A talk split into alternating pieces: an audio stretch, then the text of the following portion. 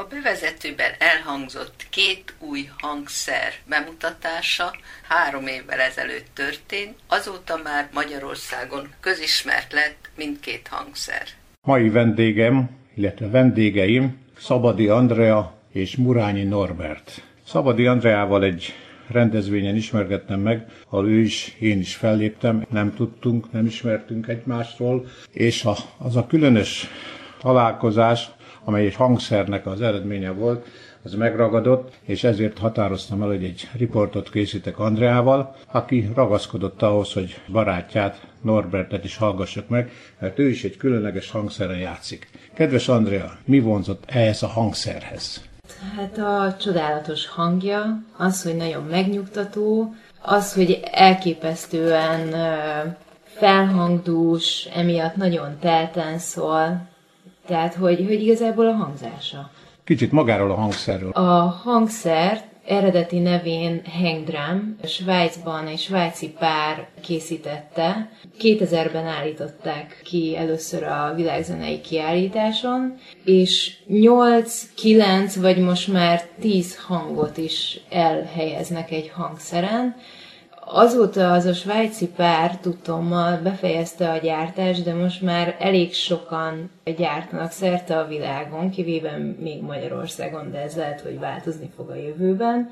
És most már ez a név, mint Hengdram, ez védett, tehát csak az első, ami a svájci házaspár által lett gyártva, azt lehet hivatalosan Hengdramnak hívni, de magát a hangszer családot ezért handpennek nevezzük, és ahova még eredeztethető egyébként a Karib térségből származó stilpen, ami homorú és gumiütősökkel kell ütni, ez viszont ugye két domború fém lemez van egymásba illesztve, azon vannak elhelyezve a hangkörök, középen a dingnek nevezett alaphang igazából, ami az egésznek a basszusát adja, és alul pedig egy kivágott lyuk van, és igazából a, az ütés ütéssel kell megszólaltatni ujjakkal, és ez hozza rezgésbe a hangtestet, de igazából üreges, tehát levegő van belül. Ha leírnánk ezt a hangszert külsőleg, jól mondom, hogy úgy néz ki, mint egy UFO.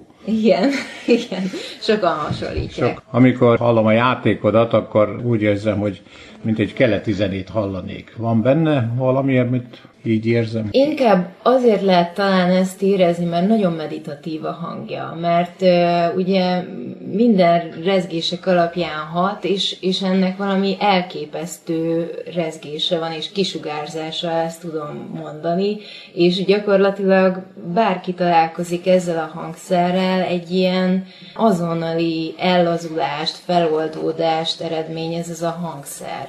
Tehát, hogy egy, egy nagyon meditatív, nagyon varázslatos, magával ragadó hangvilág, aminek viszont fix a hangolása, még ez az előző kérdéshez is visszatérve, tehát nem hangolható, ha csak nem viszi el az ember egy hangolóhoz, amit kalapáccsal csinálnak és ö, műszerrel, de hogy maga a hangszer alapvetően fix hangolás, és ezért viszonylag kevés variációs lehetőség van rajta, és ezért a kreativitást nagyon nagyon megköveteli és fejleszti is. Köszönöm szépen. Norbit szeretném megkérdezni, hogy ez a hangszer, ez milyen hangszer, hogy ismerkedtél vele meg? Ez a hangszer a Perzsa Szantúr, Murányi Norbert vagyok a Kánlum Duo másik alapító tagja. Elég sokat foglalkoztam könnyű zenével, klasszikus zenével már életemben, és egy új fejezet kezdődött, mikor ezt a hangszert megismertem. Úgy jött igazából, hogy szerettem volna megismerni, megtanulni egy új hangszert, és így kinéztem magamnak igazából a világzenék közül azt a hangszert, amit eddigi gyakorlatom, tapasztalatom szerintem legjobban meg tudnék tanulni, és a hangját is nagyon szeretem a Perzsa Szantúrnak. Ez a mostani cimbalmunknak, a magyar cimbalmunknak is tulajdonképpen az őse, még a legősibb hangszer Mezopotámiából jön, ez a most ismert szantúr, ez ugye a, a közel-kelet, tehát Törökország, Irán területéről származik. Ez, ez a hangszer is konkrétan Törökországból jött. Húros hangszerre ütővel ütik, a cimbalomnál kisebb, tehát hogy hordozható, nekem ez is szempont volt, hogy könnyen mozgatható legyen, egy cimbalomot nem tudnék ugye utaztatni, és a hangja is szép fémes, de hogy ahogy a hangramon, ezen is elég sok tónusban lehet például játszani. Tehát 72 húrja van összesen, ezt ugye minden alkalommal nekem föl kell hangolnom, tehát ez kicsit időigényes, de már megszoktam, hogy ezzel kell víbelődni. Korábban te játszottál cimbalmon?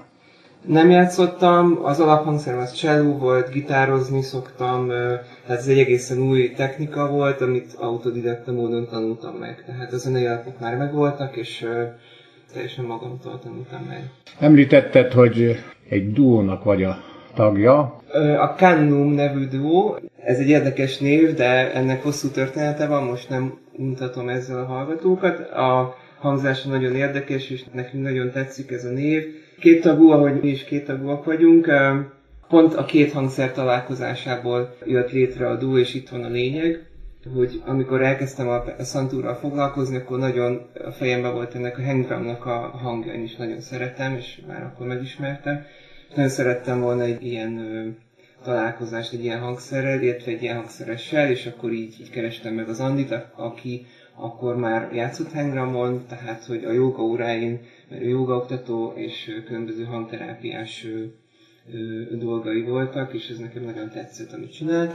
És akkor ebből született meg a duónk, és később már más hangszerekre is írtunk számokat, így bejött a gitár a képbe, bejött az elektronika, most már újabban a képbe, és az ének, tehát szerencsére Andi egyre többet énekel a formációban, és bejött a népzene, tehát az az érdekes, hogy először megszületett maga ez a együttállás a két hangszerből, és aztán jöttek bele a stílus elemek a zenénkbe. De igazából hangzása nagyon európai, tehát hogy a mi fülünknek, a közönség fülének leginkább befogadható zenéről van szó, tehát nem, nem tradicionális zenét kell elképzelni, én sem tradicionális zenét hozok, és Andi sem a, a hengramhoz nem is tartozik tulajdonképpen tradíció, hanem azt most egy ilyen élő tradíció, amit most építenek ilyen játékosok.